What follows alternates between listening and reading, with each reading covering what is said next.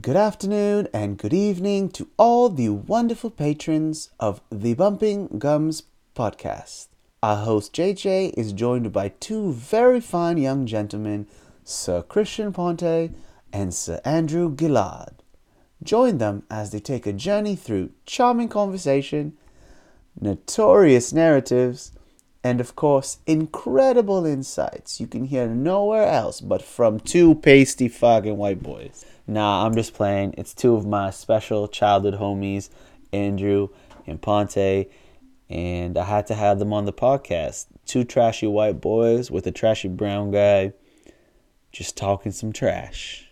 I do also want to apologize in advance for some of the sound quality in this. Your boy decided to do two episodes back to back, so you can understand what the kind of podcast it is, why that'd be a bad idea. But I hope you still enjoy. Take a listen. Peace.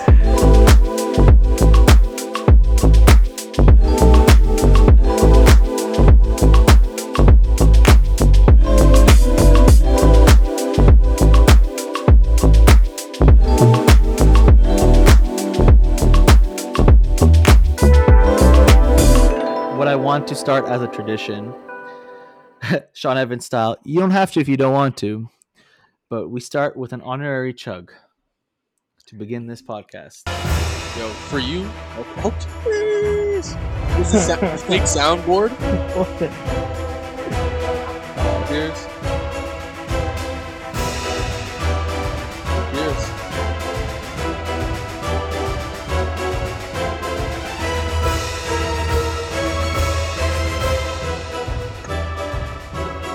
For you only? Look, I bought 10% beer. Look. Oh, that's it. Oh. Why would you do that to yourself? It's for you, man. Thank you. I appreciate it. Well, is it good? Does it taste good? Nope. Is it a dark beer? No, it's a light beer that it tastes like someone just poured vodka into straight up. Interesting. Facts? F-A. Is that fucking gross? Or faxy? I think, Andrew, you're the one of the guys that you try the. I feel like I would do it with you. You're willing to try whatever. Yeah, it depends who I'm with. If I'm with you, I'll try whatever. If I'm with Ponte, I'll try whatever. But if Ponte's not like that. Ponte's not a try whatever guy. You don't think I'm so? I'm stuck in my ways, man. Actually, but... honestly, though, I haven't really tested that. But... Chris, Ponte, you wouldn't be experimental with stuff.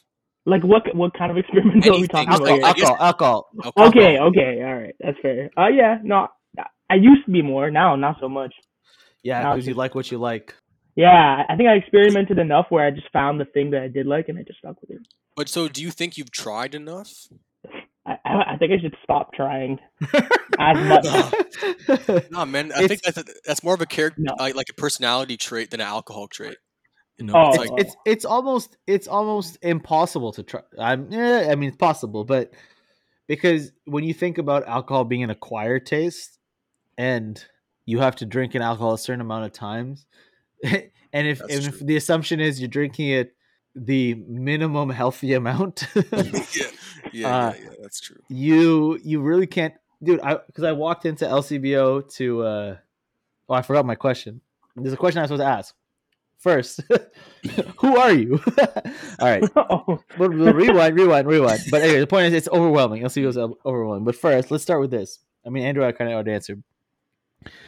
One, I'm going to introduce you first, and then you can tell us what you're doing these days and what you're drinking. So I got on my left, in the left corner, I have Cristiano, Alberto, Pacheco, Reed, Pontegura. There's like 7 other names I missed, but it's okay.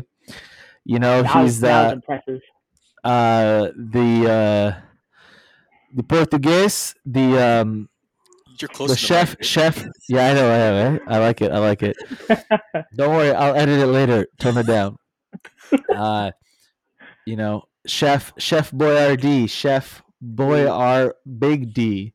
And on my right, I have Andrew John Peter Parker fucking Gillard, fucking the most beautiful man west side of Homelands, the fucking beard, muscles, and blue eyes you ever seen. Yo, you thought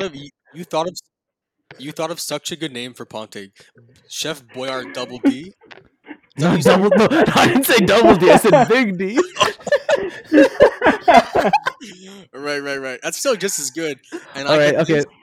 Okay, wait. I built up to it. This is all freestyle, baby. Yeah, now you put pressure on me. Now I'm thinking too hard. What was Andrew's name? In he liked to go by Drew, right? You had a Drew phase, right? No, Drew. No. Yes, you did. I feel like you. I let people say whatever they want to call me. AJ, Drew. It is what it is. AJ. I can never call you AJ. Yeah, that one I get it. But how about Gilardinho, like a Portuguese Brazilian soccer player. Never played soccer, but you can call me it. Oh yeah, I'm just call you. You know what I'm gonna call you? I'm gonna call you skinny jeans, no matter what. All day skinny jeans. I picture you playing every sport in skinny jeans. Yeah, I've seen you take dance classes in skinny jeans. Yes, sir. You don't need anything else, man. Skinny jeans are flexible now. All right. So for those that don't know, Christian is Ponte. I call him Ponte unless I'm around his dad. Hello, Mr. Ponte, if you ever listen. But what are you drinking? What are you drinking? Uncle Tito. Man. Hey, Tito. Tito's Vodka, yeah.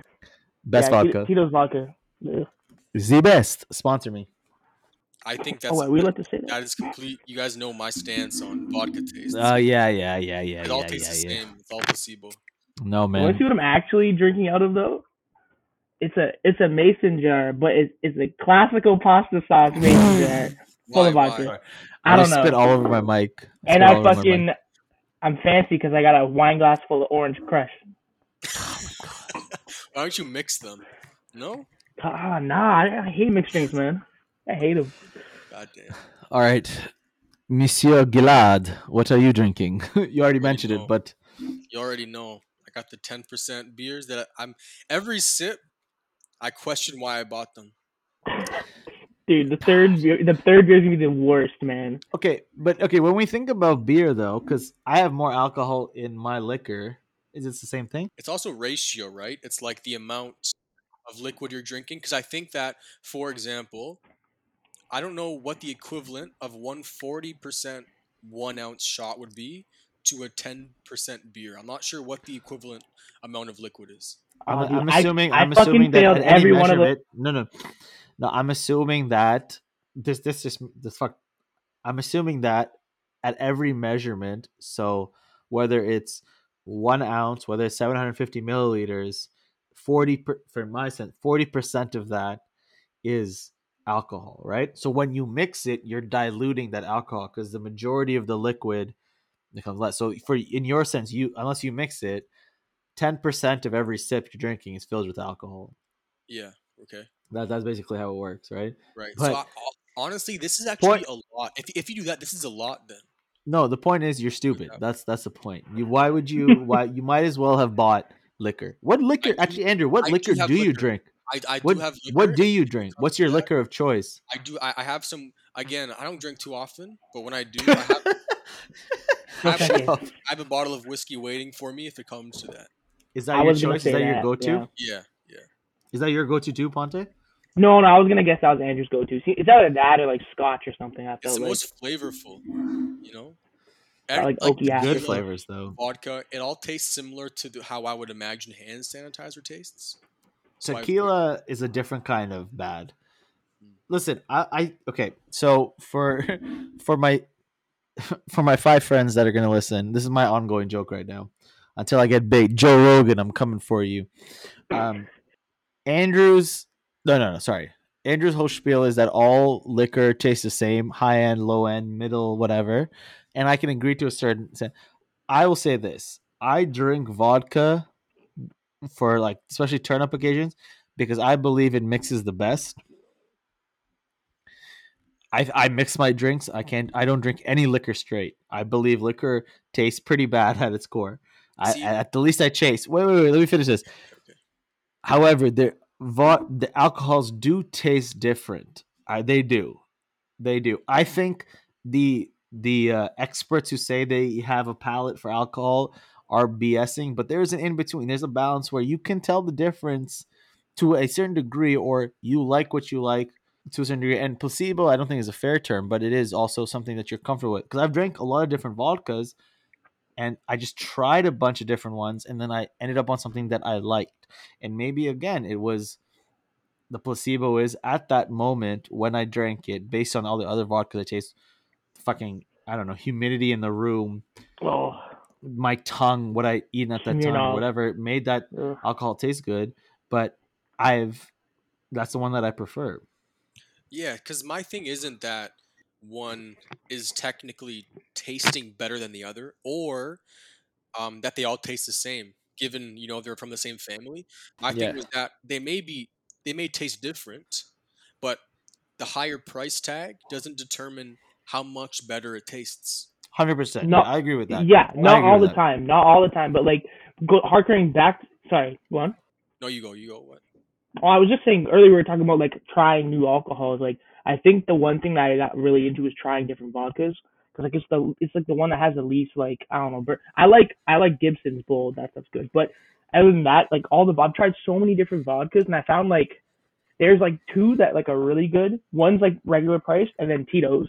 The other one's like Zerkova or whatever. That one was really good. And they make Zerkova. They make it where they make two different types. It's one's for straight shots and one's for mixed drinks. I've never tried the mixed drink one. I've only had the straight shot one, and it's $30, so it's about the same price as a regular one. Zerkova, yeah, it's really good. And I don't know, man. Like I feel like that, like you don't need to be more expensive to be better. You're right, but I feel like Tito's though, it's not just the taste for me. It's not, maybe it's weird. Again, it could be placebo. I think the drunk feels like, I don't know, nicer. And then the next day, I don't feel like as shit if I drank the same amount if it was Smirnoff. I think for me, like when I was trying new ones, I think for me, it's like, how do I feel the next day? Does my body hurt? Is it like nauseous? Is it a headache? And I found Tito's is like the one where I just didn't really get too much of that. And I found out because whatever it's made by, I think it's made from wheat instead of potatoes. Is it corn? Yeah, corn instead of wheat or potatoes. And apparently, I don't know. I don't know why I'm not an expert. No, but you know, also I think you know where placebo effect comes in. It comes into your experience. And Andrew, I think you can attest to this. If you've had a bad experience with a certain alcohol, that really can taint your experiences later with it. Yeah, yeah. Soho, right? It's the whole's so good, not anymore. It's not, but it was good. No, you know why it was good? Because we were young drinkers. Mm. I mean, I was legal. y'all were really young, but you know, but that was okay because that's a physiological thing, right? The sweeter it is, the harder it's to take over a longer period of time. Yeah, you learn that lesson. I'm all for sweet drink. I've never been a person that you drink a sweet drink, you're less of a man. Fuck that shit. But there's a lot of other reasons why I'm less of a man. Sorry. There's a lot of other reasons why I'm less of a man. I don't think it's a sweet drink that I'm drinking. Yeah, exactly. Yeah. That's not on the top of my list of being less of a quote unquote man. But sugar fucks you up. Yeah, that's sweetness true. Really fucks you up. Yeah. Anytime I've had what I understand of a hangover or just felt bad the next day is because of the extra sugar or extra replacement of sugar and all that stuff. And then on top of the dehydration. But okay, so for those listen, other than my closest friends and our closest friends, they won't know who you are. The main reason I know these two guys is because we used to dance together in high school. And we were part of a dance crew called New School Dance. Don't YouTube it because you'll get one good video and some other bullshit. But whatever. It's not because of them, it's because of me. I was old enough to be better because the age that I was, like, that's the thing too, right? Everyone's supposed to get better at everything, right? The younger generation. So, Ponte, you're a chef. You know, Andrew, for example, you're passionate about videography and cinematography and stuff.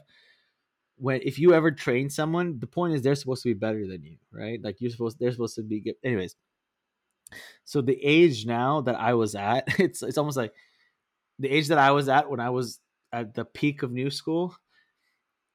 That the people who are at that age now are a million times better than me. It's almost like, okay, yeah, there's the normal progression that it should be better, but then there's also how much ass I was dance wise. But that's just because I don't hate myself for it. But anyways, So I know them from my old dance crew.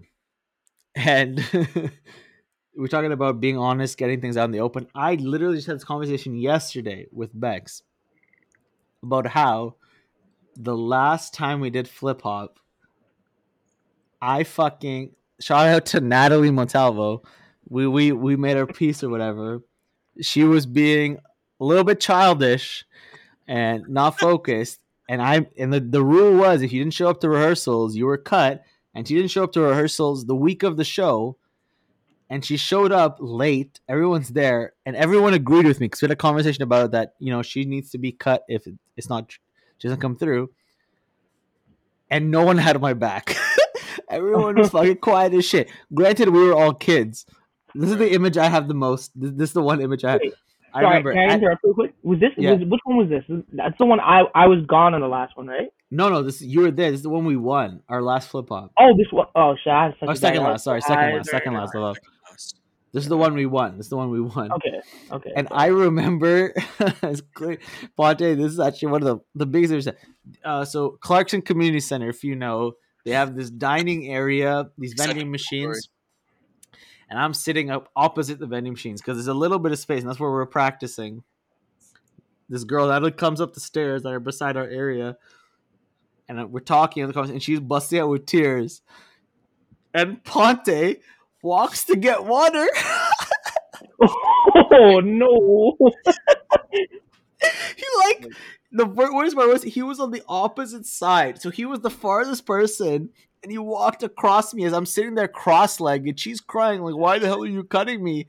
And it's dead silence, and Ponte is just just walking. Oh my god! What was everybody else doing? No, everyone just kind of stood there because I was calling her out. And this is the thing too. Granted, calling someone out is an uncomfortable thing, and it was uncomfortable for me too. And I shouldn't have expected anyone to come to my aid in that moment. But it was like the juxtaposition of everyone saying, "Hey, listen, this hurt our feelings and this is not fair. We agree with you." To dead fucking silence. I can't believe I walked away. Actually, I can believe it. I have no recollection of any of that happening. I don't, because I know Joel wasn't there, and I don't know if you were there at that rehearsal. But I remember something along the lines we had a meeting about that. Yeah, but I was getting so stoned at that time. Like, I don't remember like a lot of that. But I do remember having an off time. That's hilarious. Yeah, and it's the same as the new school stuff. Like, there are times where, like, I'm sure, Johnny, if you told stories about, for example, whether it be my work ethic, things I said, things I ignored, I would say, "Oh, there's no way I said that. There's no way I did that." But there's this weird gap, and I'm not sure why that gap is there or what, but there's a huge gap in my memory. I don't know why. I mean, again, this is kind of personal stuff, and we won't get into it too much, but... I think we have to understand and look back on what we did know, what we didn't know, and what we were experiencing at the times, right? Even me, right? I think one big thing that I always regret at that time was, because again, before I knew you both in all basically all of New School, I was basically shot down at every point. Everything I said or did was just shut the fuck up. Your opinion's stupid. You're not smart. All of that stuff, right? And then I had some kind of semblance of confidence or some kind of semblance of understanding the world, and it felt right. It felt right in the sense of this was the good thing to do morally, right? And so there were a lot of things that I stuck to my guns about, or at least seemed like I stuck to my guns about, that were treated that were so black and white, but weren't black and white, right? And like, that's a good example. Like, Ponte felt the idea about weed or drugs was a hard thing to talk about in front of me, yeah. Right? And that was good though. That was really good. No. But it's good. It's good to have a strong stance on certain stuff, but it's also there are certain things that you shouldn't be planting your feet on, right? Because can I interrupt real quick? Yeah, of course. Are you guys hearing that static going like that, like happening? Is it just me? Are your AirPods dying? I don't know. No, if it'll beep if they die. I'm not hearing a static. No, okay. That's why I just want to make sure that we don't keep going, and then you like have to go back and like every couple seconds you can. No, that's fine. I'll figure it out. No, all good. Sorry. No. It just. I think the point is, in the window that I met you and I was running a dance team, I think I had good ideals but bad execution, and then I had good intentions that I wasn't equipped to measure out the impact on, right? And this was around a group of people that dance was had so many different everyone had so many different relationships with dance, you know. I think one great thing was that we all won together. We won a competition together, a big competition that meant a lot to us, and we got to travel together.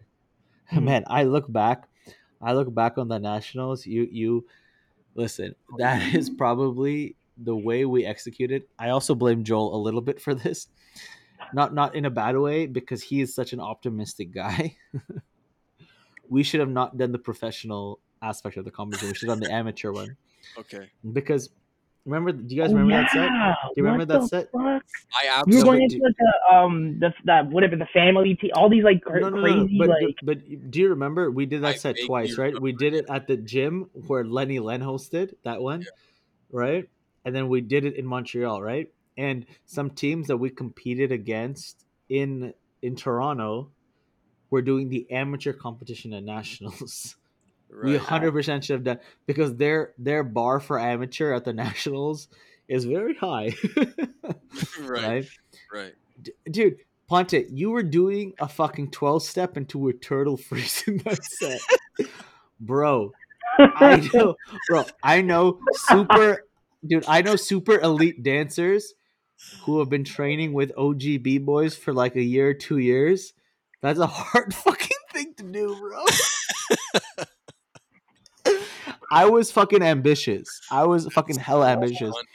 That's the one you gotta dig that motherfucker in your stomach. Ugh. I remember that movie. I can't believe I was wearing a small dress shirt with a fucking bow tie. What the fuck? Yeah. Oh man. Did you have Johnny, like this? I don't know if you've thought about this before or since, but like let's say during New School's conception, or let's say around the time I started, right?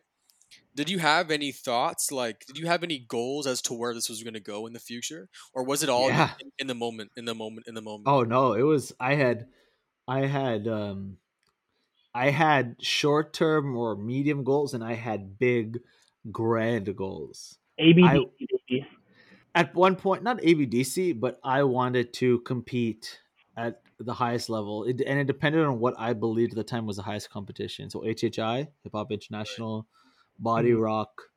I wanted to go there. I wanted to compete at the highest level. At the least, I wanted to compete at the level of I Rock with the One, Buck and Flavor. Those people that were just basically dominating the competitive scene, and we used to copy their dances. Yeah, I just wanted to be great. That was the general goal, and I just think I had very few, if like once I went to Mac, you know, things changed a little bit, just a little bit, because I thought, you know, I was already kind of tough, but I was like, okay, this cements the idea that being tough is the right thing. But, you know, there were times where I was tough for the sake of being tough. There was no context to it. And, it, you know, it did us some harm. But, you know, at the end of the day, I think the point was, with it felt at the time it was my be all and end all, right? It was, oh, this is what I want. This is what I want. And I trust me, I still want to build a team, right? But at the end of the day, circumstances, you're victim to circumstance a lot, and not there are some people that, hey, they're not going. They don't think about dance the same way as you, or they or there's people that think about it the same way as you, but don't have the same goals.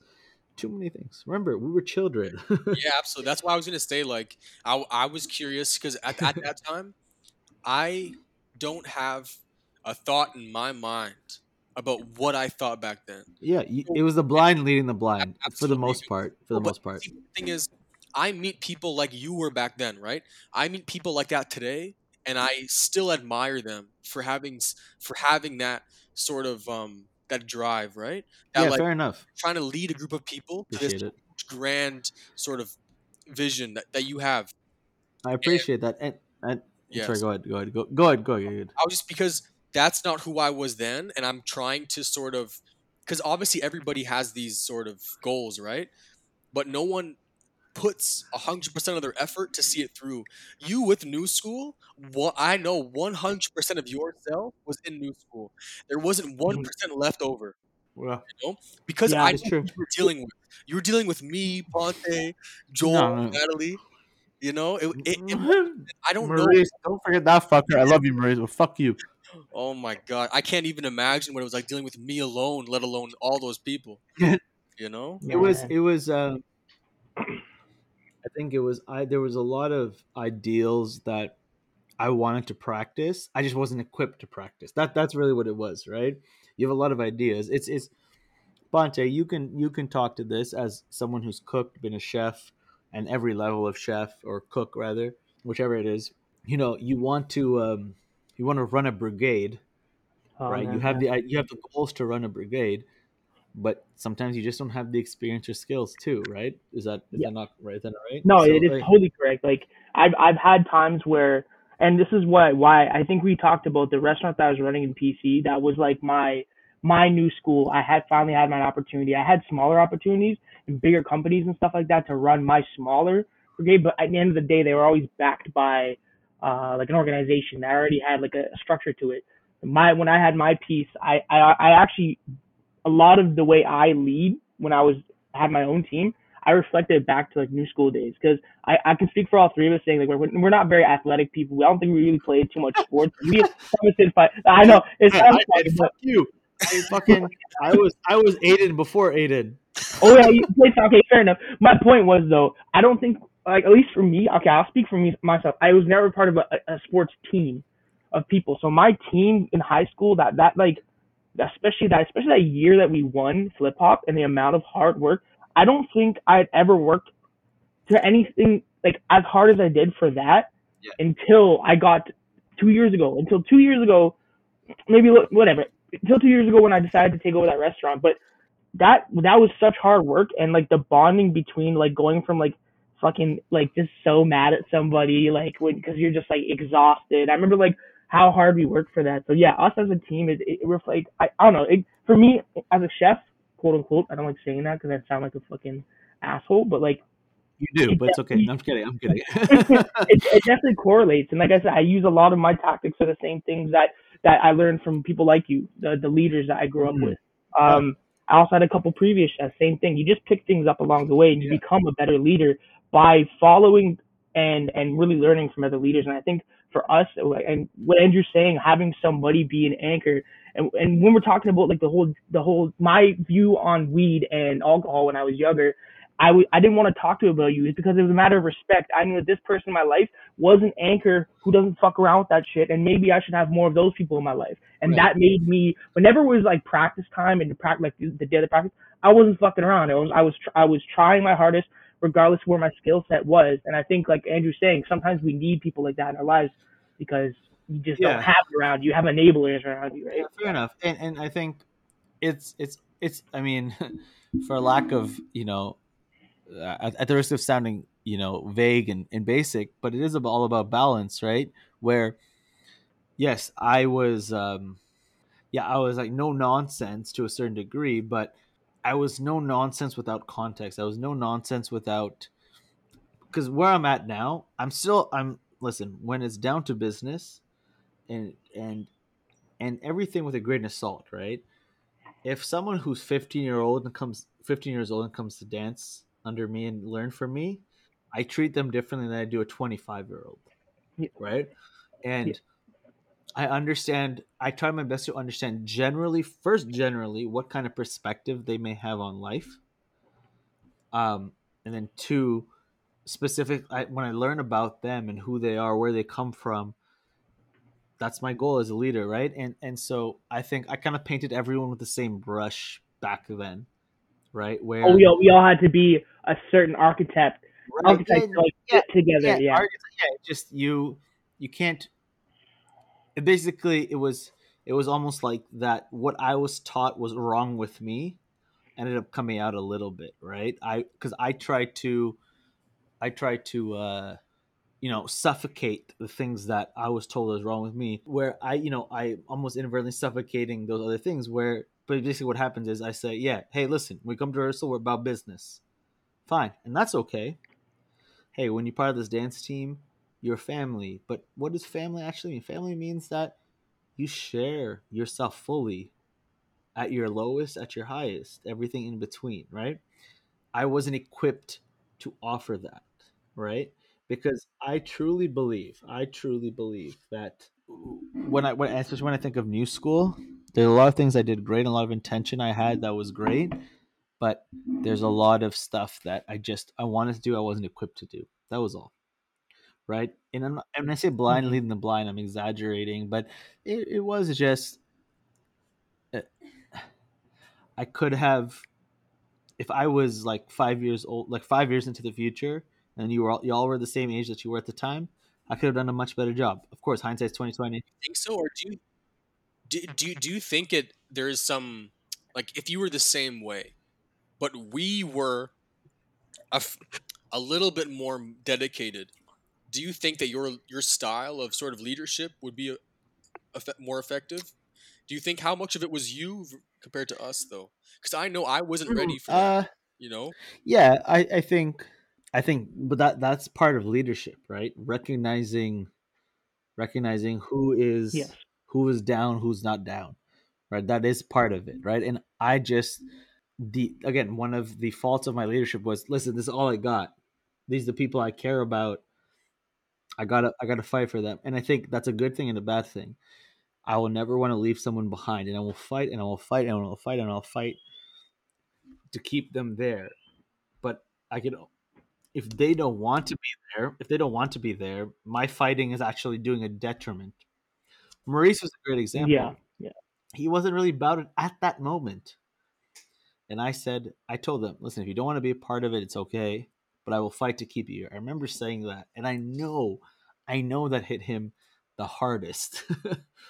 Right? And so anyways, I think the point is, everyone's level of dedication has to be balanced against what they're equipped to do, and just being honest, right? It's just hard to be honest when especially when you're younger at the time, you don't even know what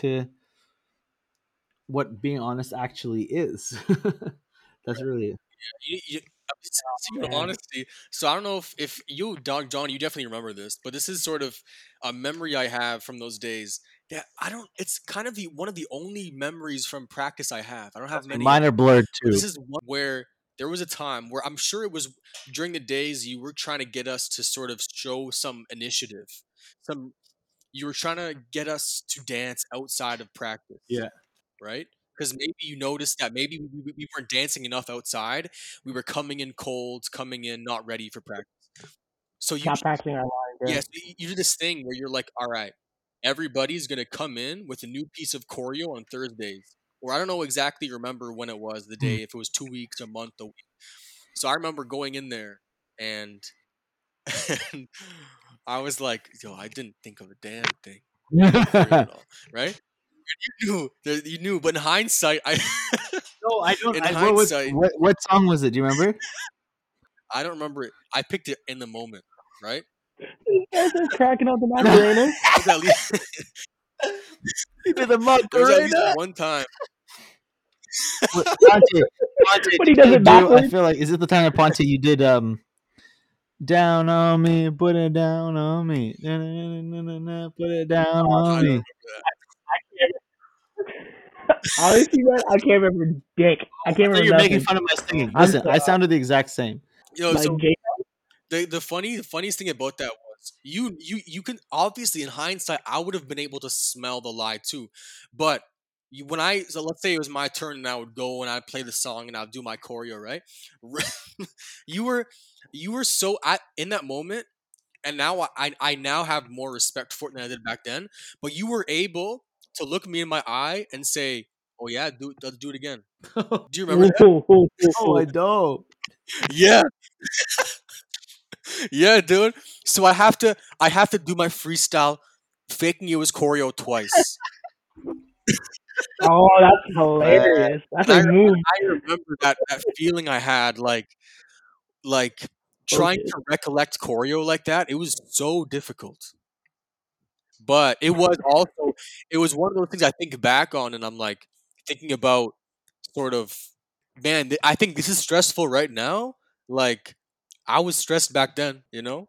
Do you have any memory of that at all? I remember giving some kind of task, and genuinely I remember Ponte's song. If Ponte doesn't remember, wait, I sound exactly the same. Jeremiah put it down on me.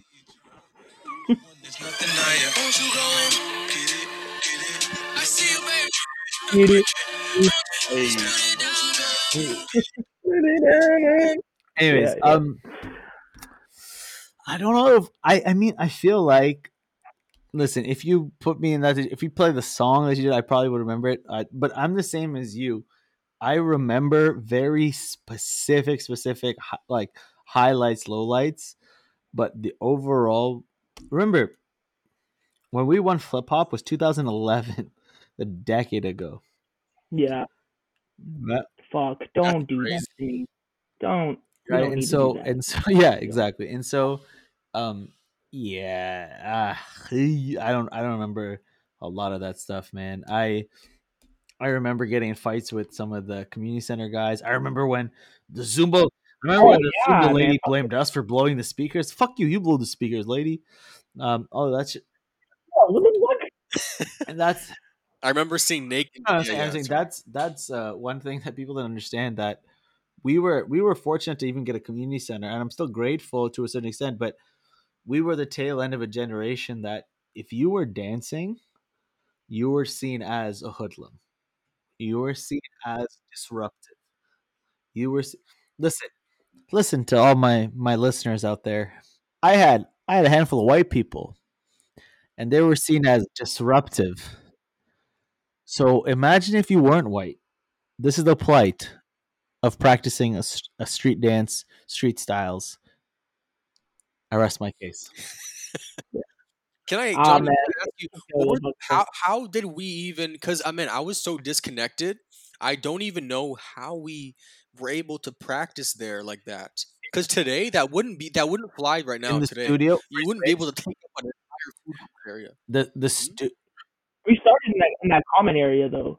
And then they kind of dealt with us when our music got loud and when it got busy, because 90% of the time that community center was dead. I don't know how it is now, but it was dead. So, like, they would tolerate us. And then when it got busy, they'd kick us out and shit like that, or, like, tell us to turn it down or something. Then they'd come around, the guys would give us dirty looks and shit. And then I remember, I don't know how we got the studio space, but when we got the studio space, that was it. That was, like, we were going, remember we used to go to fucking Living Arts Center up to, like, the third floor in the hallway and practice? I think that's. Did that ever happen? Andrew's time, right? Yeah, I don't remember that. I was gonna say. No, yeah, that's just before. I can't remember. Because then you lived.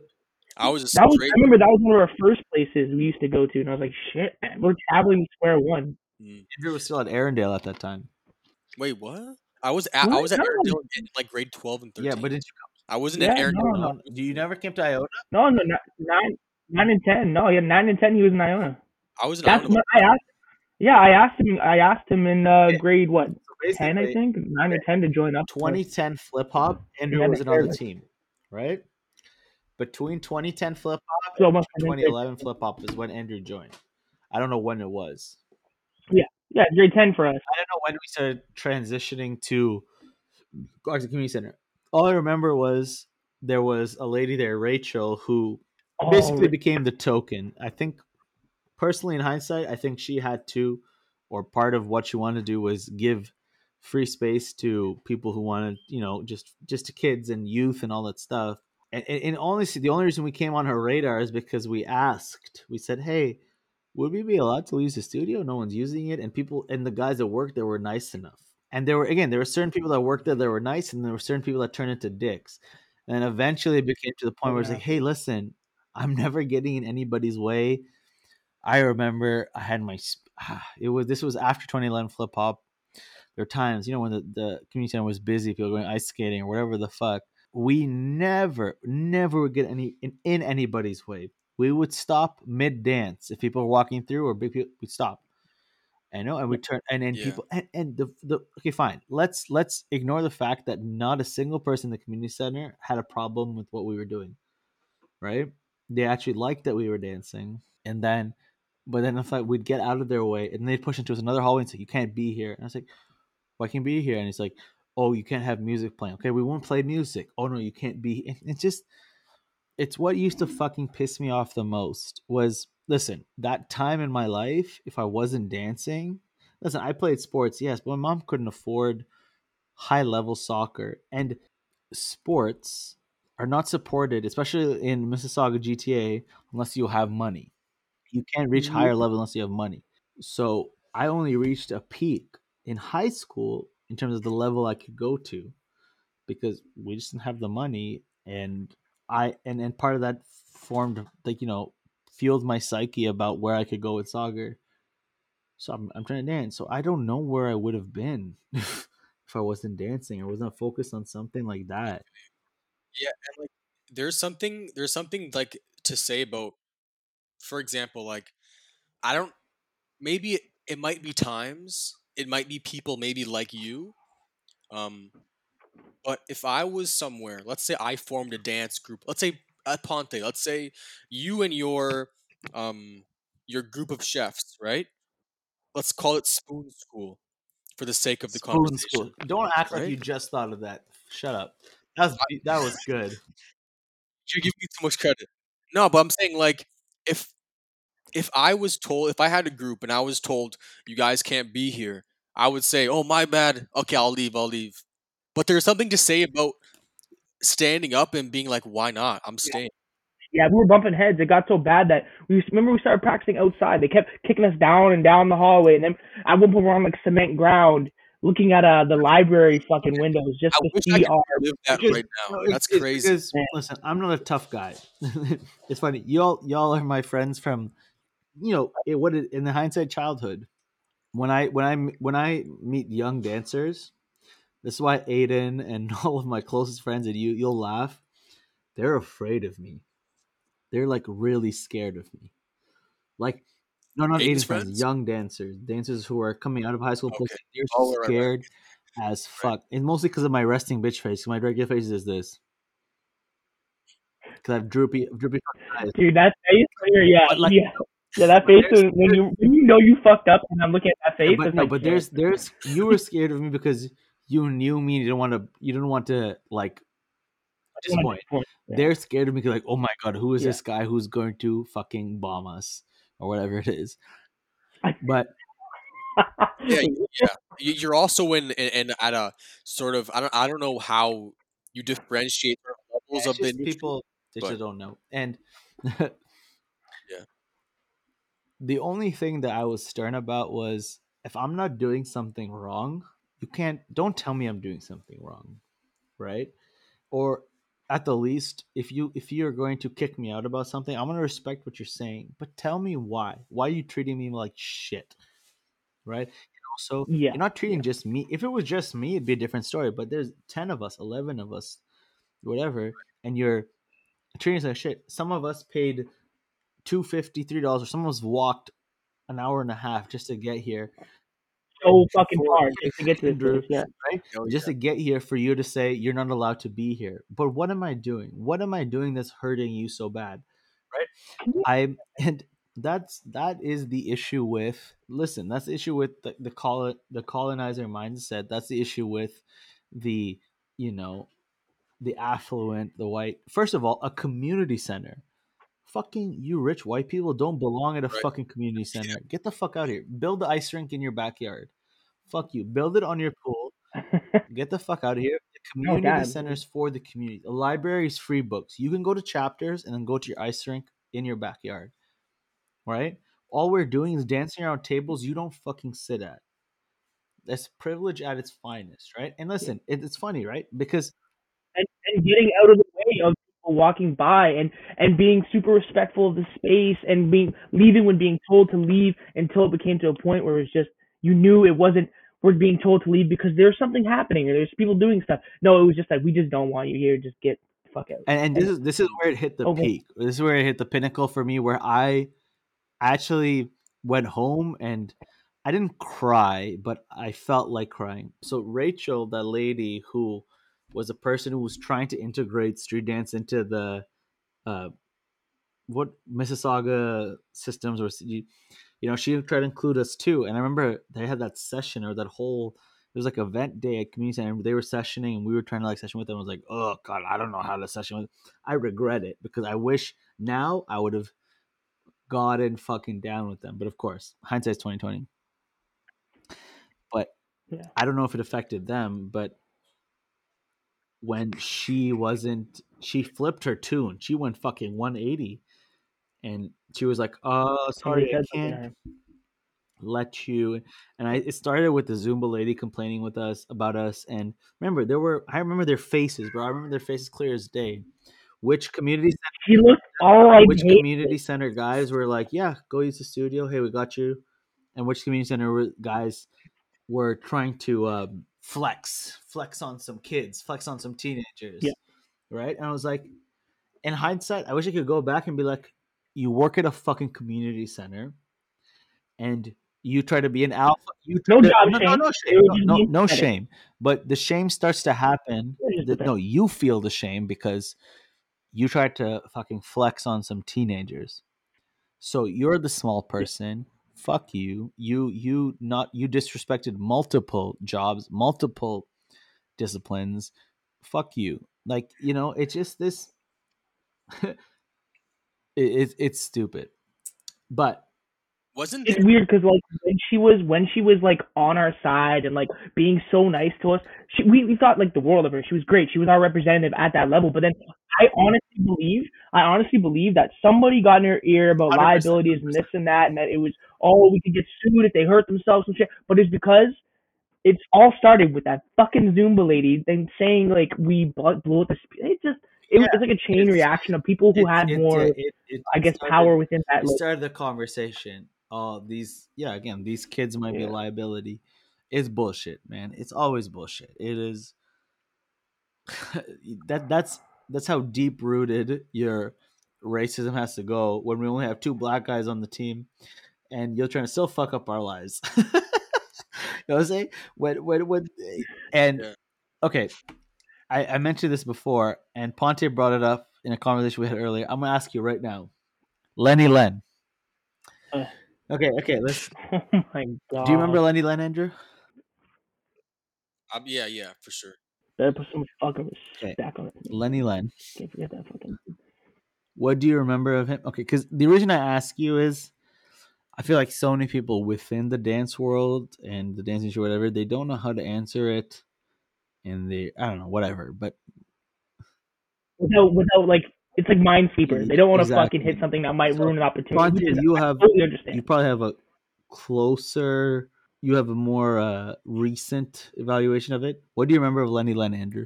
Honestly, I've had no personal experience memory. It was all through stories from you guys. He hosted one of the competitions you did, the one in Toronto in the gym. Andrew's like, I don't remember. State my lapse of memory from grade 10 to now. There's very little I remember.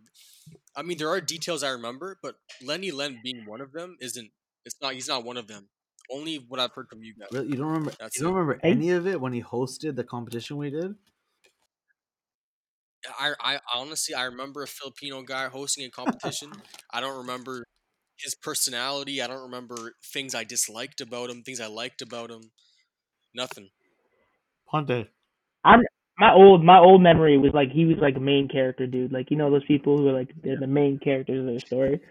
And I at that age when you're that young, I was like, oh, this guy's fucking cool. I can't remember if he had long hair at the time. I can't remember, but I was like, he did? Yeah. I was like, this guy's interesting. Whatever, he's charismatic, right? Now I don't know if you want to go to like. Oh, I feel. Look, why we were talking about this? Cause like I watch, I have him on Instagram, and I was watching his stuff, and I think you guys kind of pointed out when it came to, like, I don't know, like, what was he talking about, like, politics, conspiracy theories, and all this stuff. And I mean, everyone can have their own opinion, but like, it was, I was watching from like a third person, be like, this is so, like, what's the word I'm looking for? It was so detrimental to like the dance community, for one, on a health level, especially what we're going through. We're going through a fucking pandemic, and he's in a fucking closet with like a bunch of people, or the loft with like a bunch of people. And it's like, just coming from, because I work at a nursing home now. So, I mean, I'm not going to sit here and be like, super like, stay at home, never go out, don't do anything, fucking. But I'm also at a point of reason in the sense that, like, this guy's like literally like gathering people from all corners and like bring them in. That was my first thing. I was like, okay, that's obviously responsible. Yeah. Oh, yeah, that's see, I did see that. I was going to comment on that, but that wasn't the memory I had from back in the day. That was a recent memory. No, we're going now. I think at least for me and you, Andrew, we don't have that much of a fucking memory of this guy, right? But like going now, it's like, yeah. So that was my first, like, okay, you know what? I kind of got interested, and I know we know somebody personally that actually goes to these things. So I just didn't want to, like, I was just like kind of invested, right? Because I knew something was going on with him. But then I see all the crazy like takes and this and that. But all that aside, I started to watch his dance videos, right? And again, I'm not a dancer, haven't been for a long time, will not be with the stomach of mine for a long time coming. But I seen his stuff, and like I think I said to Johnny, I say I sound like a hater. I guess I'm a hater, but I seen his stuff and I was like, bro, this is like background dancer of like a boy band like style, and like I get he has good musicality, he hits the beats, but like everything, it just, you know, you guys know when something's whack, it's kind of whack, and I don't know, and I just look at it and I'm like, there's too much gas behind the fire. You know what I mean? Like, it just people like get the whole OG thing, the whole like, it's like someone's built this. It seems like he's built this like crazy OG respect me, I have a lineage thing, but it's almost like shallow. Like, I don't see. It's empty. It doesn't, like, the product does not match the fucking story. Yeah, there was somebody that brought up the fact that he would post controversial stories. I don't remember who it was. So it was a few months ago, and then I visited his stories, and I was like, yo, these are so controversial. You know, I'm reading through them like, holy crap. And then I went through his content and his videos, and I watched some. And I meant to ask you, Johnny, kind of about your perception of maybe. Sorry, what? You're more of a host than me. You're more of a host. That's a 10% beer. That means it's not enough. What? I wanted to ask this months ago about what you. I mean, like the perception of like, because I would see. Yeah, I saw his choreo, and I also questioned sort of the I didn't see, like, again, I don't know, right? But I didn't see much years of experience in the way he choreographed. You know what I'm saying? It's hard to explain. I don't know the right words. Right. But, like, is there, I mean, because I know we've spoken about this sort of, the roots of things and how it's really important to respect where something came from. So where hip-hop came from, where Toronto hip-hop came from, and how much that respect needs to go into, I don't know. Technically, I can always appreciate what he's doing. I don't see him teaching. And there are moments where I look at his choreography and execute him and go, ooh, I feel it because it's his style and stuff. But I don't know what percentage of the time. A lot of times I don't feel it. I don't care for it, whatever. Listen, Lenny Len, you don't know me. And the point of the matter is, you're a bad person, bro. You are a bad human being. That is it. Listen, because I was waiting for it. I don't think there's anything on this planet, anything ever in the history of our lives, even fucking Jesus Christ, if you believe in his divinity, that justifies what you're doing. Right? Justifies you ignoring the black experience, ignoring fucking COVID, and fucking saying the earth is flat. What the fuck is wrong with you? Right? So what I'm saying is, if I were to watch you as an artist, if you aren't anything but Michael Jackson, basically my point is, if you were Michael Jackson reincarnated, came down to the earth from fucking heaven, and that's what you were teaching to people, then only then I just maybe be like, okay, I kind of understand it. Risk COVID for it, right? But based on who you are, your resume, again, your resume is amazing, and your resume is a million times better than mine. It's not fucking worth it. Fucking suck a dick. Nope. And listen, you don't care about us three talking about you. Listen, there's moments you can do some good shit, but there's no art. I make the jokes about this all the time. Oh my God, COVID. Oh, that's so terrible. But I want to experience art. Fuck you. People are dead.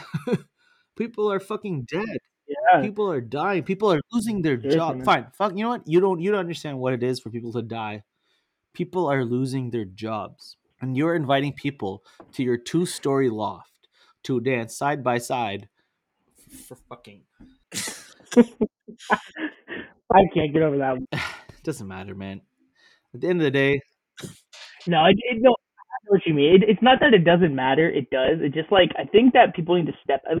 I don't like to be like, especially when we talk about COVID, I'll just on that shit. Like, I don't like to be like the guy being like, oh, like, here are the numbers and this. I'll tell you this right now. I have a fucking, I worked in a nursing home. I got to drive by the nursing home that's a block away from me every day. And there's white crosses in their front garden every single day because all these old people fucking died during this pandemic. And I know people from my work who have caught it. And and just the people who have to stay in and not like they haven't seen their families, they haven't done anything. They're at the end of their life, and just to blindly ignore that, that's only one little thing. Like just the nursing homes and all the older people, you can ignore that to have all these people come to your place to dance, and keep spreading it. Right. So this is actually what I learned from talking to you, Johnny. I don't remember what the context was. We were talking about something. And however the conversation ended, you helped me sort of understand, like, being on the side of the minority, right? Because it's really – because the majority has an easy time because they have support, right? They have the majority support. But being on the minority side, it's really tough to find community and support. And that's the same goes for the COVID side, right? It's like really easy to be healthy and not worry about it. And odds are, if I catch it, I'm fine, right? But then the minority is like, yo, if you catch it and give it to me, I'm going to die. It's not easy for me, you know? And to be on the minority side is the right thing to do. No. Can I say something, Andrew, about that as well? Like, not like minority and majority in general, but just that specific thing. It's crazy to me, like, I don't want to say this person's name because I work with them, whatever, right? Point is, they were on that side. They were the majority of it. Oh, it's fine. Like, I'll go out and do this, and that. It's fine. Their brother caught it because of them. The daughter caught it because of them. And then the grandmother caught it after that because she was taking care of the daughter because the brother had to go be in the hospital and there was no one to take care of the kids. And then the grandma died a week later, but everybody else survived. And now she's part of the minority of being like, don't do this. Right. That's the craziest situation. You are not part of the minority until you are. Until you're affected by the people that you surround yourself with, your family, your friends. Once they're affected, then you want to switch sides. And it's too late. It's too late. You didn't make the responsible decision to just fucking be smart about the whole situation. And don't do things like this. There's nothing in this world that people's lives are priceless. People you surround yourself with are priceless. So like, whether it be dance, whether it be like music, or whether it be like just these personal things, which I understand will alleviate your mental stress of what's going on. It's not worth someone else's life, especially a loved one. So you won't understand that until it happens. It sucks. People are just stupid. That's really it. People are stupid. Lenny Len, you're stupid. People who go take his class. Listen, all of y'all, you're not bad people, but you definitely made a fucking stupid decision by doing that. Because again, you're drinking the Kool-Aid. Yeah, doing bad shit to your platform because he definitely he's outside of COVID, flat Earth. Are we seriously about flat Earth? Look, you can believe the Earth's flat all you want. I'm not mad at you. I feel bad for you. Antarctica. So I don't know. What'd you say? I haven't. Big brain. Big brain thinking there, Andrew. Can you believe? I honestly don't believe that even people who believe that believe it. Yeah, they're almost contrarians at that point where they're just trying to disagree. They're just trying to find a reason to you can't control me. Listen. Yeah, or they're purposely riling people up. Like, the reason so many people talk about you is because you have these opinions. Maybe you learn that, wait, no one talks about me unless I have these contrarian opinions. Let me have more. And then you just think of all this stuff. It worked. But that's how do you counteract that? You just don't. Like, look, he can believe that guy. Fucking Lenny can believe in flat Earth. It just doesn't matter. That's how you counteract it. You don't even go to no. It's stuff that doesn't matter. That's like, shit, I got to fucking... It only matters because he's in a position of influence and leadership. That's why it starts to matter. But you're right. Because he's using his platform. And that's where it comes hand in hand, right? Where what Andrew's saying is that these people make the most noise and they get notoriety, right? And it's... Because, again, it's a pretty simple formula to make a lot of noise now, right? And if you cut, like, it's so funny, right? I think about it this way.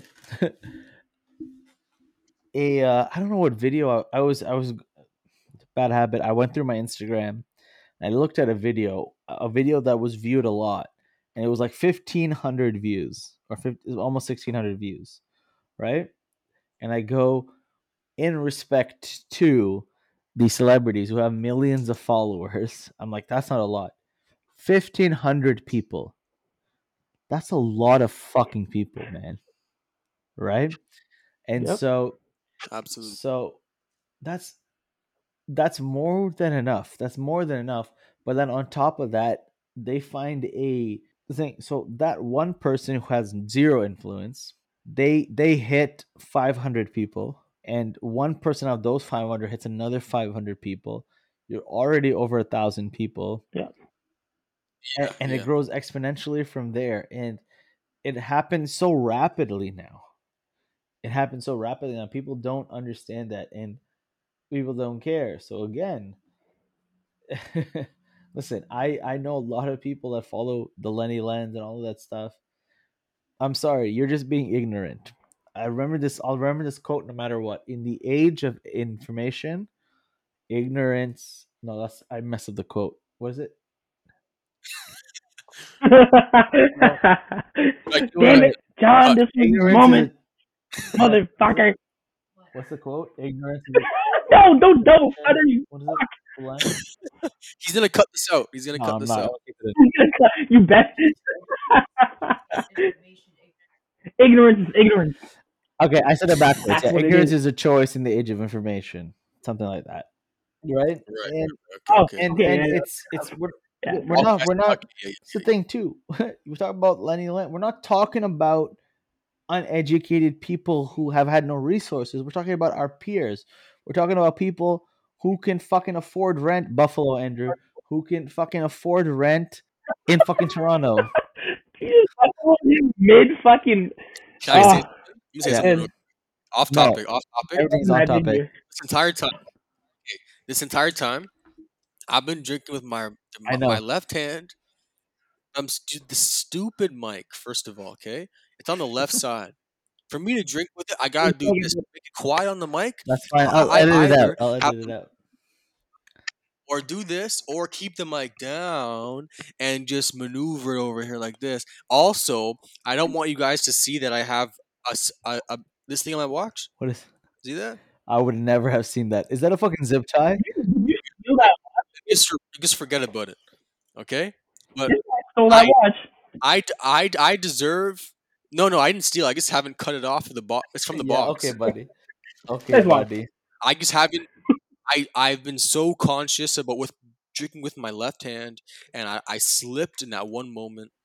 God damn it. Cheers. Cheers. Ponte, because you were taking shots, I know you've been doing it with your right hand. So. No, but look, okay, I'm going to hold up. This is the conversation I'm about to have. Okay. Because I've been saying this for fucking years, and I know you guys always disagree with me. Just shut up, bro. No, it's not ambidextrous. Oh, fuck. I knew you guys were doing the fucking Buffalo Club. So when you guys originally asked me over a decade ago, like maybe a decade now, but I was like, yeah, I'm left-handed because I am in some things. Things. Not drinking. I'll give you that. I'm not drinking. But when you first asked me when I joined the Buffalo Club, if there was a contract, I signed that shit saying I was left-handed on purpose so I can drink with my right. That is just a big brain move. That's all that is. There's nothing else. First of all, the one part of your body that isn't big is your brain. So shut up. Okay? All right. Fuck you. Okay, second of all, the whole point of agreeing to Buffalo is honor system. And you can't cheat the fucking honor system. Honor system. This is the problem. This is a problem with certain white people. Yeah. Okay? Tell them. Listen, just so y'all know, this motherfucker is wearing a Celtics jersey. He's wearing a Boston Celtics jersey. The most traitorous fucking scheming leprechaun motherfucker. They're about to cut Kemba Walker. They want to cut Kemba Walker because he's doing fuck you. Anyways, my point is you and Aiden. My point was Aiden won't listen. Aiden knew about Buffalo because he's heard us talk about it so much. He never shook hands on Buffalo, so he's not part of it. You shook hands. You can't cheat the fucking system. But I shook hands. No, you shook hands and lied. You can't shake hands and lie. You're wrong. Exactly.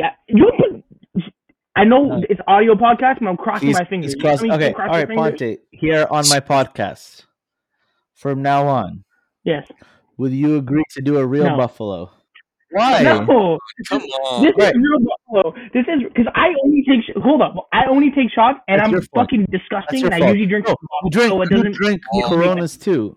All right. Okay. So all right. So I haven't drank Coronas since 2018. So that means when you drink with your left hand, we can Buffalo you, right? But I always drink with my right. That's okay. Now you're mind fucking me. See that's where. I think the honor system is a good call, Johnny, because like. What are we doing giving him so much leeway here? If I pulled that, I think you're giving some kind of Andrew, listen. If I would at the end of the day, you're your own people. The only reason I can hold you to that because you have honor and respect and decency. Oh shit. All right.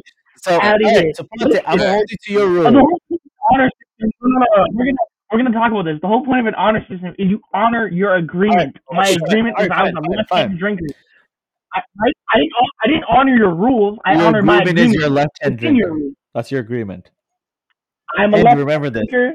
This is literally bullshit. On fucking record. That's your agreement. If I drink from my fucking left hand, I'll drink a whole 2-6. Why do I see? This is the problem with Johnny, man. This is the problem with Johnny here. No, this is the problem with Johnny. This is the problem with Christian. No, because I know he's got something scheming. That's the problem. I know he's gonna fucking do.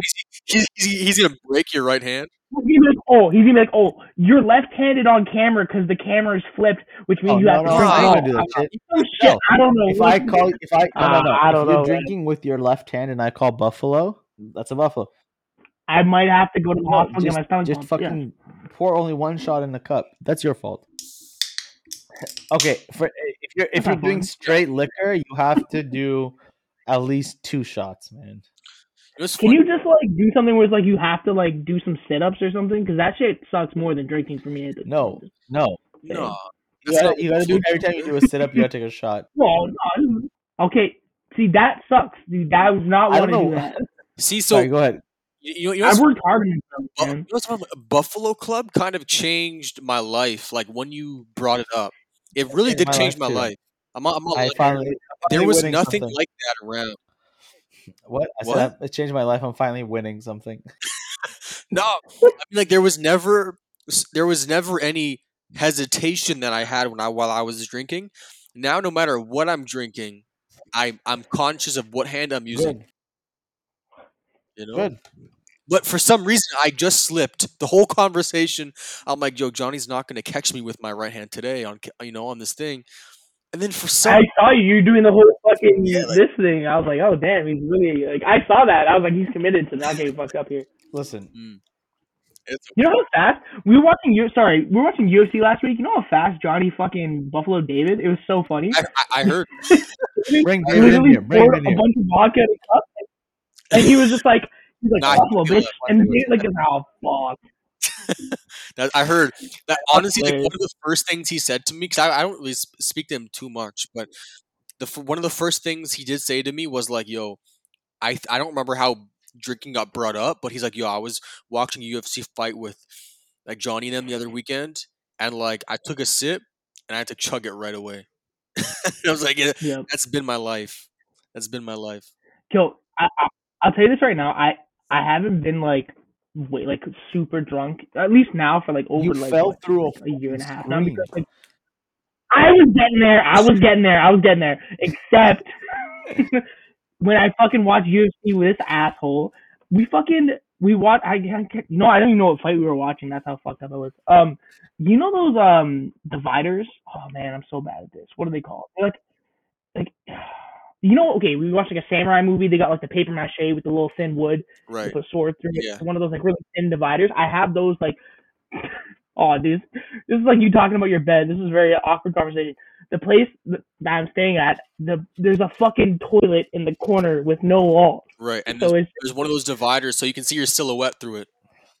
Oh my god, I put the divider there, and I put this light fixture that's about like fucking 6 foot, and it's just made out of wicker and metal. And I was drinking with these assholes. I was with you. Wait, hold up. See, that's how drunk I was. I was with you. That was the night that we were all watching UFC. Dude, I thought you guys could hear me because I was like, yo, I'll be right back. Do you not remember you guys where did Ponte go? He like disappeared? Bro, I fucking Kool-Aid Man threw the fucking paper mache thing. I broke it in half. The wooden was broken in half. I landed on the liquor basket. I bent all the metal. My metal toilet holder was in half. Dude, I remember like getting there, and because I was trying to run because I felt like I was going to get sick. I remember laying there for like 30 minutes, just like too embarrassed to get up and feeling too sick.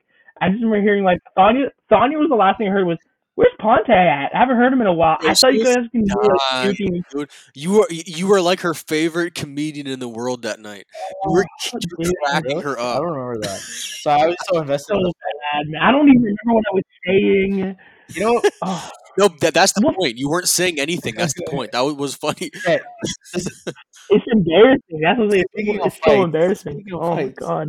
This is Ponte. You're like my brother in this case when it comes to fights. Okay, so there's a couple things when talking about fights with Ponte. There's a couple things I know. One, of course, he watches and he has his ear to the ground about fights more than I do. He always likes the obscure underground guys, the underdogs, all that stuff. And I'm an underdog guy as well. But when you get to a fight where the underdog is Dustin, but we all like Dustin, but it's Conor McGregor, I know he's rooting for. So he just went fucking neutral, and I fucking hated that shit. And even when it was Khabib and Conor, I remember he was like, we were all like, ah, and then he didn't say anything. And I remember I go, dude, honestly, I pestered him. He's sitting on the couch at David's old place, and he's pestering. I'm like, who are you rooting for? And he's like, no, I want Conor to win. I was like, yeah, there we go. And then we watched Conor get destroyed. No, because the Just Bleed fan in me, the fucking I just want to see some shit, wants Conor to win. But like the actual MMA fan, you're like, fuck, man, like this is so stacked against this guy. It's not even gonna happen. Like I've been watching since 2005 is when I started. So like watching these guys who I you can see like cool, like good talent coming up through like the ranks, but like then you have your favorites. Like I love Donald Cerrone, but that guy actually fucking retired like 6 years ago, man. It sucks, but I'll root for him in every fight. Yeah, I'll root for him every single fight. But when Conor's fighting Khabib, I'm like, Conor's fucked. I want him to win, but just for the narrative. I think that's the point, right? That's what causes great fights where you're like, all that stuff. And then if the other outcome happens, you're like, holy fuck, like. Oh man, I'm trying to think of what. Like so let's say Conor and Khabib, right? That's the most extreme example you can probably give.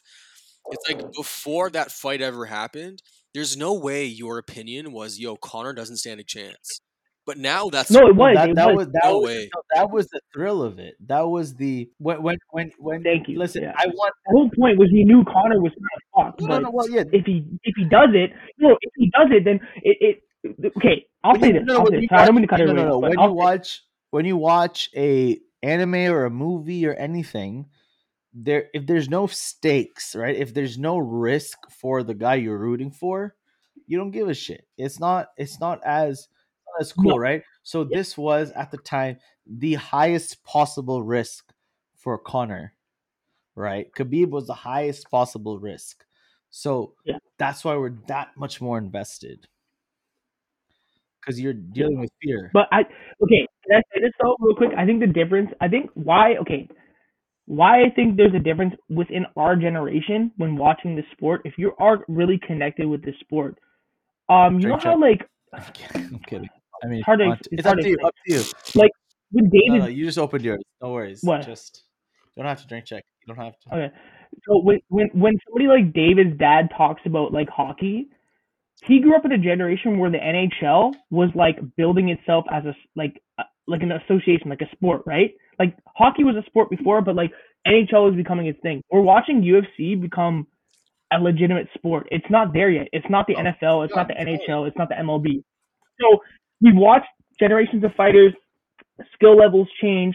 So if I want Conor to win for the sport, because for the sport that just puts it forward to more eyes. Like when Ronda Rousey started fighting, we all were going to like Dave and Buster's and Boston Pizza. I was so happy to do that with you guys because it was introducing new fans to a sport. Yeah. So we don't see the sport is evolving as we're watching it. So like when we're talking, it's not like how it can be like, oh, Sidney Crosby's gonna win a cup, and that's how it is. I understand it because it's cemented. Like the sport is the sport. NHL the skill level is so small now. UFC it's ever growing.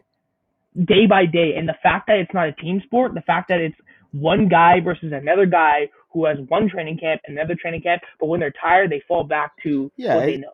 Right. And the guy who doesn't always fall back to the shit that he knows is an interesting guy, like a Conor McGregor. Like he's gonna throw some crazy shit, if he gets the knockout, that's the thing that I want. I do want that to happen. But watching a guy like Khabib, who is so good at what he does, and you know he's going to do his game, his style, because it's mixed martial arts. It's not just hockey or football. It's a mixture of a multiple amount of sports in one sport. You know that sport has a very big advantage over something that Conor does. Wrestling and what Conor does is just like, that's his like, you don't want to fight a guy who's a wrestler like that on that level. So for me, like I said, as an MMA fan, I want Conor to win, but as me, I know he's not going to win. The point more so is you think by the less people that you have in competition, you limit the variables, but you limit the variables in terms of strategy, but you don't limit the variables in terms of outcome. So like if you have 5v5 basketball, so many things can happen in that game. 1v1 fight, so many fewer things can happen in the game, but the outcome can be anywhere, right? And makes you like that. This is where I'm at with the UFC and fighting. I love it. It's probably one of my favorite things to watch. Dana White is a promoter through and through. He's a piece of shit, but whatever.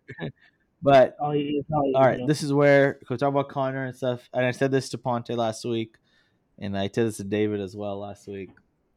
This is where the lightweight division should go, because that is the most competitive division. So this is what should happen. Yep, it definitely.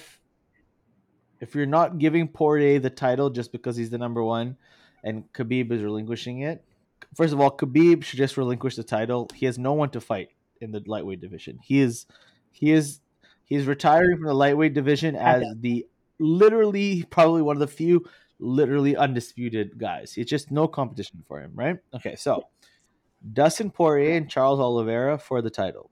Mm-hmm.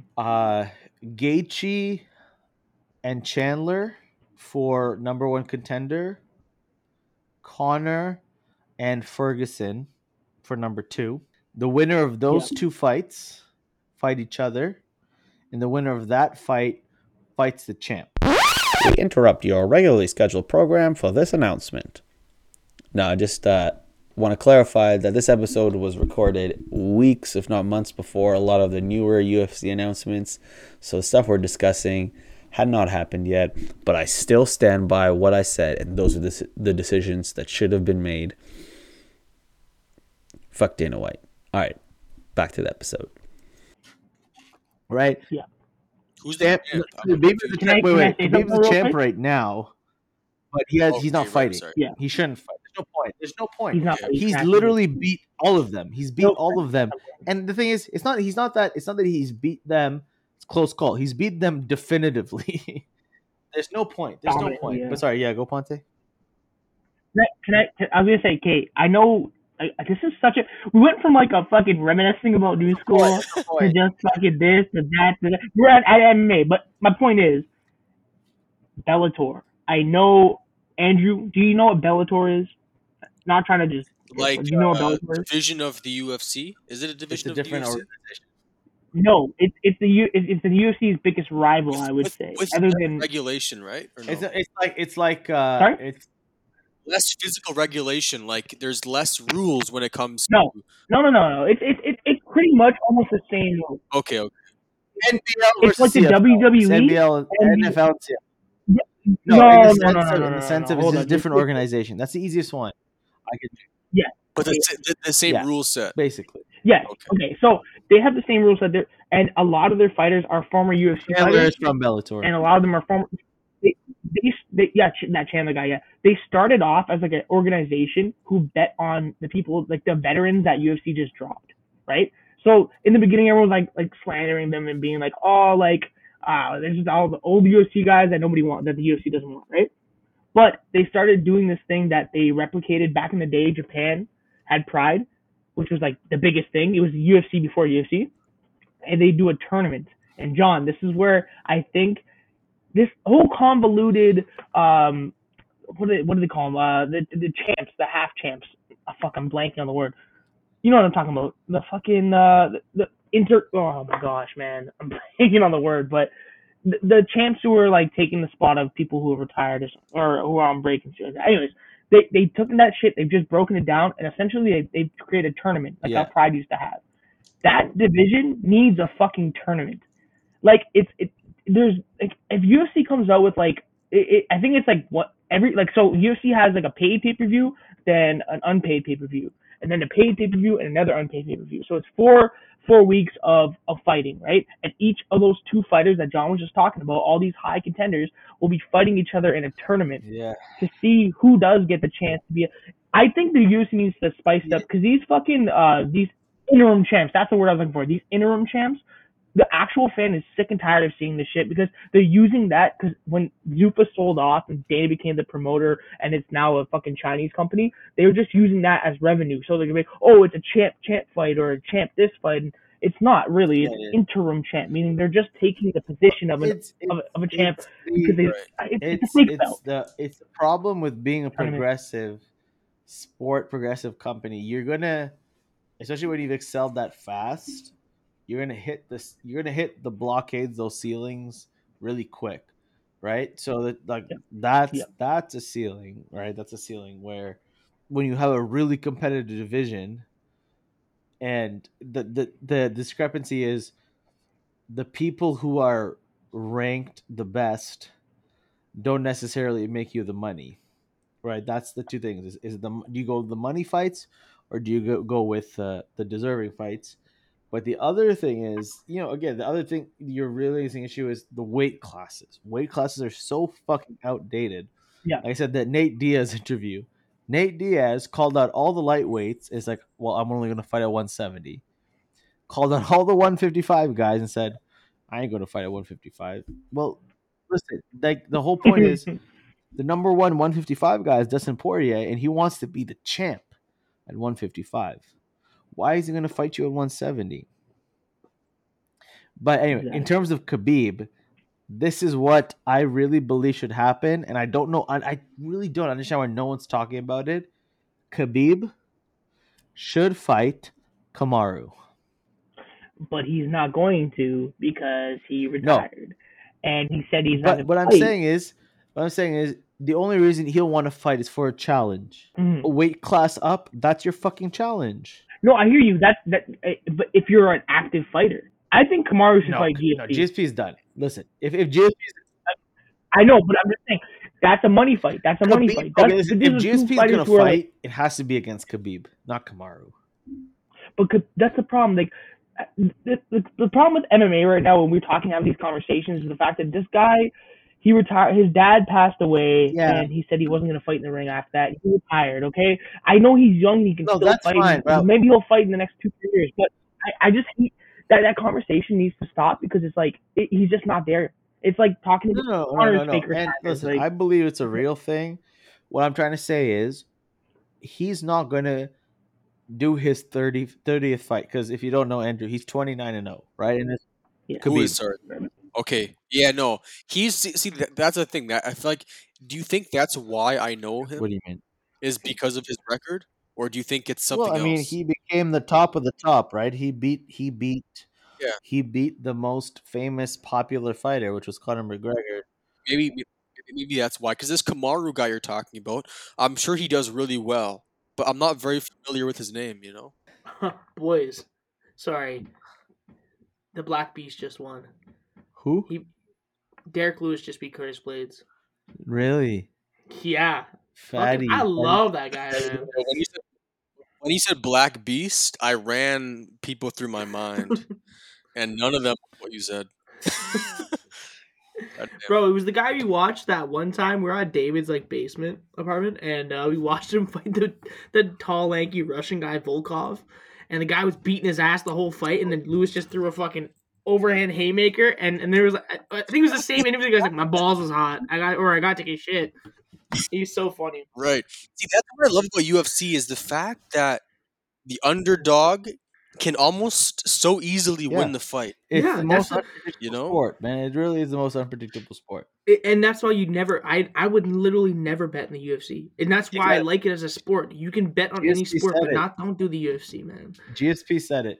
The rankings in the UFC, being the champ and being able to beat the number 1, 2, 3 contender doesn't mean you can't lose to number 9, 10, 11, 12. Mm-hmm. That's the reality of the fight game. Right. All right. Fighting aside, just because we're hitting a certain mark and I want to save you for multiple podcasts. I have a couple of things I like to end off the podcast with. Okay. All right. And by the way, your boy is fucking lit as shit. I'm about to stand up and fall over, bro. You don't even understand. No, we okay. Little last game for all three of us. All right. Here we go. The game is truth or drink. Okay. So basically, it's simple. It's simple. I'm scared. I don't know. I'm scared. I'm honestly scared. It's simple. You can answer the question, but you have to answer it honestly. If you feel like you can't, you have to finish your drink. Ponte, in your scenario, you have to take 3 shots. Okay. All right. No, that's... Do you want me to fucking Kool-Aid man through another wall? Yes. Is that what you want from me? Yes, that's my goal. No, I told you. I'm okay with everything. Christmas tree behind you. Fucking Christmas tree behind you. Oh, my girlfriend! Look how nicely she put that Christmas tree. Anyways, hey, shout out to Courtney. Thanks for the boxers, Courtney. Oh, I haven't shown Andrew real quick before we get into this. Can I show him the boxers? Yes. Hey, yo, Andrew. I know this is probably an audio podcast, so it doesn't make sense at all. But I'll describe it for the visually impaired. It's my girlfriend. I'm not visually impaired if they're listening to it. No, I got to describe it for the visually. Oh yeah, wait a minute. All right, ignore that. It's not. It's my girlfriend. She's hugging on. Just shows on a boxer. That's Dude, it. That was our Valentine's Day gift. She got your. Andrew, where's your Valentine's Day gift? Where's my Valentine's Day? I didn't get it yet. Oh, all right. Give it a couple weeks. She'll have to pee on the stick. It's fine. I'm waiting. That's a good gift. That's a good baby? Gift, though. Let me just say, no, the box. No, that's that is a hilarious gift. I laugh at. Hey, shout out Tanya. How did give you his baby? They cost. Sorry, how much? I have no idea. I think she got it from some knockoff site, but it's so good. It's that's so crazy. Good. She's like, I just got something little for you because we weren't supposed to exchange gifts on Valentine's. She's like, no, big on like little. Dude, the production of that looks so expensive because they have to make a whole 3D image. They had put her face on someone else's body. They got. Oh, that's true. That's not her body. No, okay. That's not her. It's funny though. But she's cradling the balls at a real good angle. Yeah, so it's exactly. Also, yeah, she, put him on. Put him on right now. She ain't dealing with anything little. You know what I'm saying? Yo, trust me. I think you have the biggest piece I've ever heard. Yes. We're not. You and Maurice Matthews. Shout out Maurice Matthews. Sorry. Yeah, Stormbreaker. You put him on or no? No, I ain't putting it just on. I would love to see them on. I'll send you. Okay. It's too big for she's not even grabbing the whole thing. She's just grabbing the top. Yeah. The file, the image file is 2 gigabytes large. It's all out and fucking. Oh my god. Originally, she was like, "What does it look like?" And then she's like, "No, you need to make it bigger. You need to make it bigger." Oh my god. Okay. Okay. They look also like quality boxers. They look comfortable. No, they are silky and smooth. They're nice boxers. You wore them already? Yeah, I put them on for some pictures. You know what I'm saying? Do you watch them? Yeah. Nah, I'm a dirtbag. Nice. Inside Out. You can't do Inside Out because then you just whatever. All right. So the game is truth or drink. Bah, bah, bah. All right. Who wants to go first? Jimmy Kimmel, yo. We're about to play a game. All right. What game are you guys want to play? If I'm picking, then Ponte goes first. Remember, you don't have to answer the question. You just have to take 3 shots. Okay. Christian Ponte, you're a sweeter man's. Yes. You've had a plenty of relationships. Oh, no. Thank God it's not a video podcast. Who was your least favorite to be intimate with?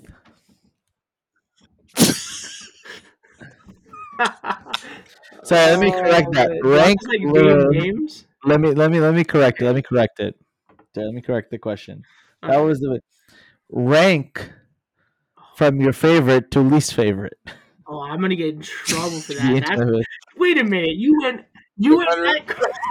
Oh, wait a minute. That question just. Oh, that got so much more worse. Listen, who's listening to this? Really, a slight correction. Yeah. I'm drunk. Wait, so it's either answer or take 4 shots, right? 3 or 4. Up to you. Okay. You're still waiting for my microphone access, by the way. So. That's a hard. There ain't no way he's answering that question. If you answer this question. I have so much respect for you. If you don't do that, because now I'm not going to answer the question. That's tampering. Tampering. Who's the least? I don't know. Can I just answer the least? I don't really have a fucking scale. I never thought about it. I know the least though. Okay, go for it. I didn't have the balls. I was gonna make it your mom joke, but I couldn't. I didn't have the balls. I didn't have the balls. No. I wish I did. I wish I had the balls to just be like your mother. That would have been funny, but I wouldn't have answered. No. I would have laughed. I would have laughed, but I wouldn't have answered the question. Oh, I know. Okay, I have the answer. Can I not name names? But Andrew, I know this is. This is the whole point. The question is difficult. No, I know, but do I have to say names? I feel like you should not tell the story without their consent. So this is what I won't. That's the thing. I won't name names. I won't name names. No. I should tell the story without my consent. This shit sucked. No, now I'm hyping it up too much. No. If he doesn't name names, he has to do the 3 shots though. I'll tell whatever. I'll tell the story without naming names, and I'll take the shot. Okay. I used to I thought it was sexy sticking my fucking dirty finger in this girl's mouth, and I was like, it's hot. Sock that shit. Aha! Did nothing for me. This bitch, she took her fucking fingers. Yes, I know this story. And shoved them in my fucking mouth. I felt so disrespected. I felt like someone took their fucking fist and Falcon punched me in my asshole. That's how I felt, so fucking awkward. But the worst part about it, she was like, she was giving me the, oh, you like that shit face? And I was like, What'd you do? I was too committed. I was like, maybe I might like it, but. We'll discuss it later. I sucked it. I sucked the finger. I had to do that. What the fuck you want from me, man? Come on. No, man. That was the most. That girl was the shittiest out of everybody. Not just because of that. There was other things, but that was definitely like it broke me. Whoa.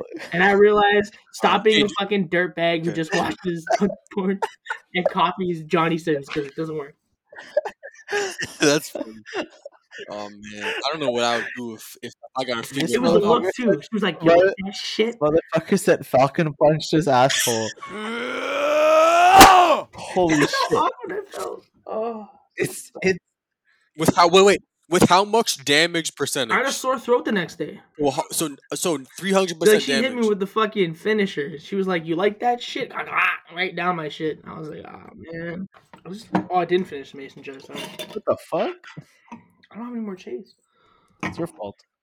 Oh, well, you know. You name the name now. Nate, give me the first letter of the name. I have a Dove Advanced Care Moisturizing Body Soap.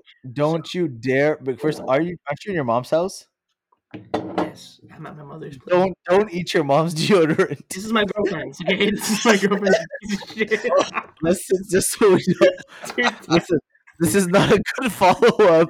It's not a good follow-up to your finger mouth story. Dude, this whole ending's gonna get cut so quick. No, it's not. This is the most entertaining shit ever. This motherfucker said, I didn't want to suck on a finger, and it fucked me up. So now I eat my mom's deodorant. What the fuck? No, wait a minute. Hold up.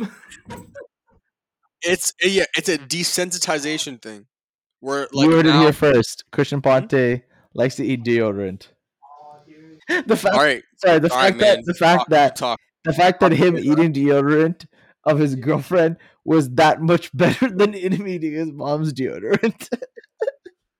All right, man. Good talk. He didn't say I'm not eating deodorant. No, it's my girlfriend's. It's fine.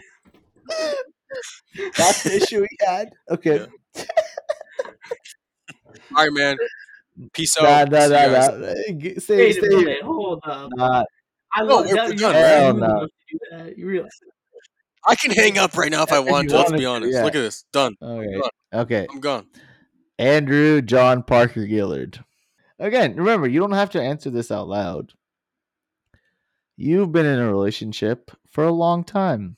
Tell us the most recent lie you told Tanya. All right, I can be honest about this one. All right. Today, I was late. I asked her on a date today, and I was late. I said, bro, we're going to go out. I'm going to buy you Starbucks. We're going to go to Value Village. We're going to have a good time. I was late. I forgot the time, okay? I told her that I had to go to Walmart because I wanted to cut my hair. My buzzer stopped working. I had to go from my mom and me to Walmart. I was late. I actually went for that reason, but the lie was my mom didn't need me to go. So I went on my own. Okay. No, I mean, that's a pretty petty lie. And I feel like you listen, Andrew, you know what it was better? You know what it was like? You're like, hey man, like, and then I told her I was gonna meet her at this time, and then I was like, oh shit, I gotta make my sister a sandwich, and then that's how it ended. That was the end. No, but see, that's the thing. That's why I'm so ashamed. It's because I've gotten so much better. You know, I'm never like that anymore. But today, it was I forgot the time we said. It's life. You know it's life. Cheers. I'm gonna chug. Cheers. I'm gonna regret this. Bex, I need my question. Yeah. Also, this is my best friend Bex. Hello. Hey. So the reason I'm asking Bex is because obviously I can't think of my question for me. I mean, did you hear the question I gave Andrew? No. I almost fucked up his entire relationship. All right. Hey. Here's the question. No, you did. He did. How's it going? He did. Johnny, correct yourself. Okay. Question is, you can only choose one burning building. Who are you gonna save, Andrew or Ponte? Oh, jeez! God damn! Or take a shot. Emotional now. Oh, sorry. No, come on. I was gonna say that's hard. That's hard. Let me burn first. That's more than that one drink. Nah, drink. I drank. Why you don't want to tell them which one it is? No, I can't choose between the two. Fax is just the harbinger of chaos. He's just trying to That's a good question, though, because that's like a guaranteed no answer. Don't ask me why I'm so evil today. I told her it's because I'm a Gemini. Tanya will appreciate. I saw this take. Sorry. Here, I'll take the bull for you. Astrology is stupid. You being a fucking Libra or a Leo or a Pisces or a Capricorn or Sagittarius doesn't have to do with fucking shit. Oh, dude, wait, hold on. I'm about to go up. Sorry, before you say anything. Listen, I was in English. I know how to write shit that sounds specific that isn't actually fucking specific. Right? English major. Astrologers who write those fucking horoscopes every week, they say things that sound specific but aren't actually specific, right?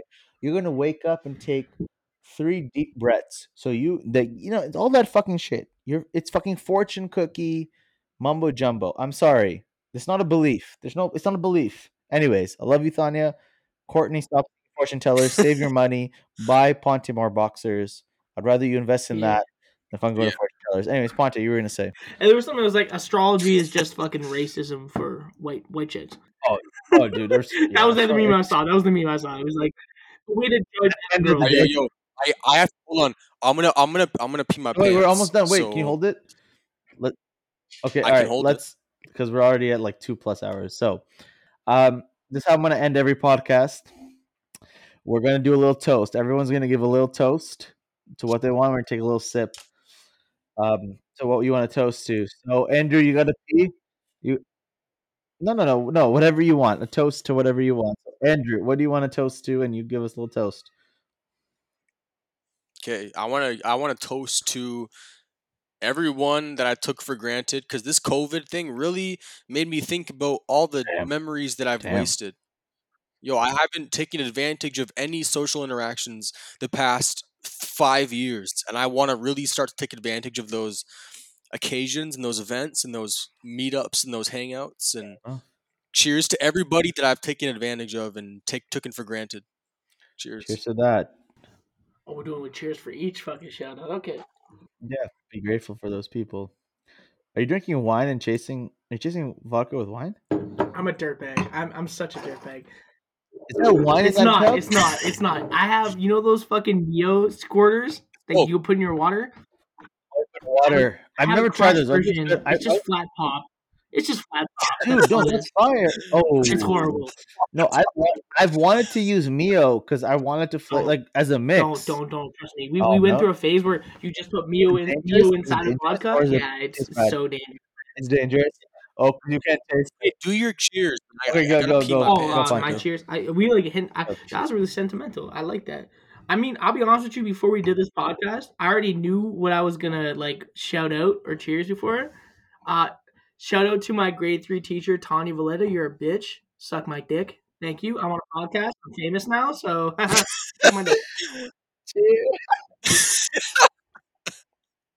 Cheers to you, to her. All right. Definitely cannot be used.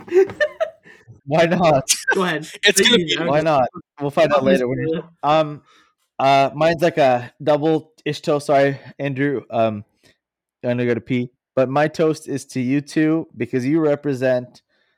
You represent the idea that bonds are not based on blood, are not based on just shared experience. They're based on effort. They're based on want. They're based on what's the word?